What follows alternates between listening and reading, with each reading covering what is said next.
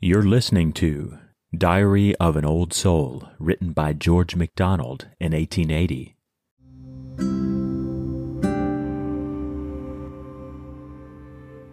Lord, I have fallen again, a human clod. Selfish I was, and heedless to offend, stood on my rights Thy own child would not send away his shreds of nothing for the whole God.